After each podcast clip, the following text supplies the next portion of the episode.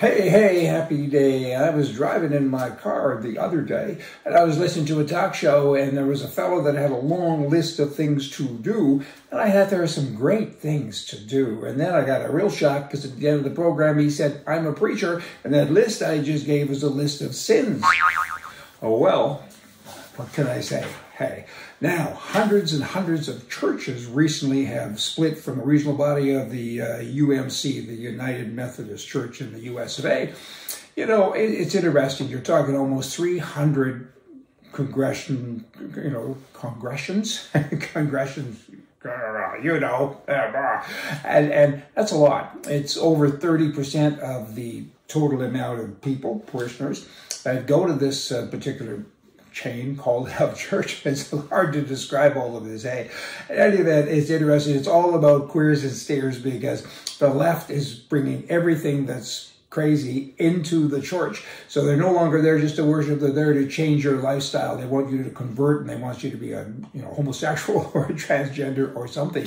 And, and they go on and on and they're just being themselves, I guess. And so all of the other people have said, we're not going to listen to this nonsense anymore. So we're going away and we're going to start up our own.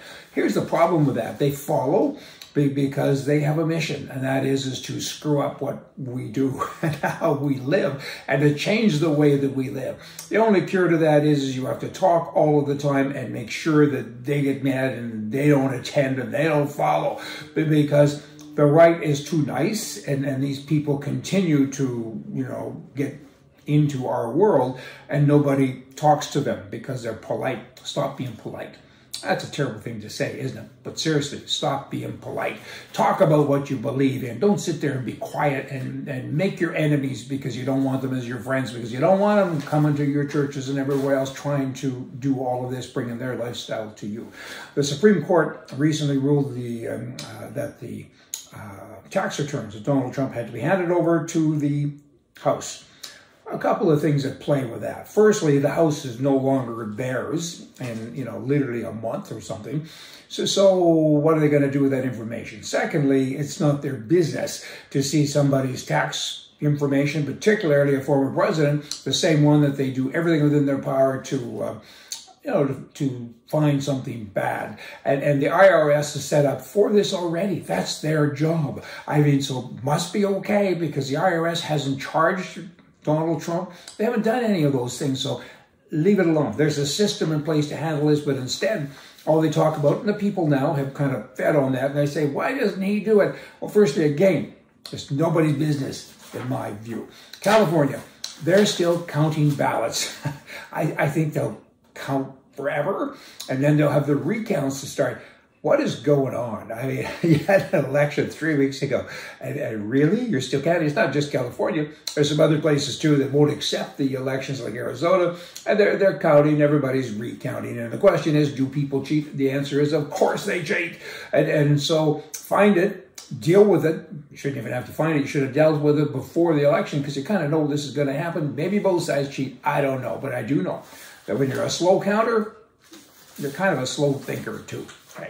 Now, Target. Target has lost upwards to $400 million this year alone in 2022 from theft. A lot of that is from California because the government there, you know, they're so smart, a bunch of geniuses, right? They have said it's okay to steal up to, I think it's $950 or some number, under a thousand. It's okay to steal. And, and so companies like this, they're saying, we can't deal with this. I mean, we don't know what to do. And I don't know what they're going to do. They too need to talk about it. But more than that, you need to have a security guard with more on him than a flashlight. And and if, if it is a flashlight, you need to pound somebody on the head. The guys that are stealing, you need to put a stop to this. And governments are saying, and liberals are saying, oh, no, no, they've had a tough childhood and they need the money so they can have yours. okay, then they should go to Nancy Pelosi's house and take her money. They shouldn't be going to Target and take everybody else's money because Target has stockholders. And it's just not nice to be doing stuff like that. Hey, hey, right is right, left is wrong. See ya.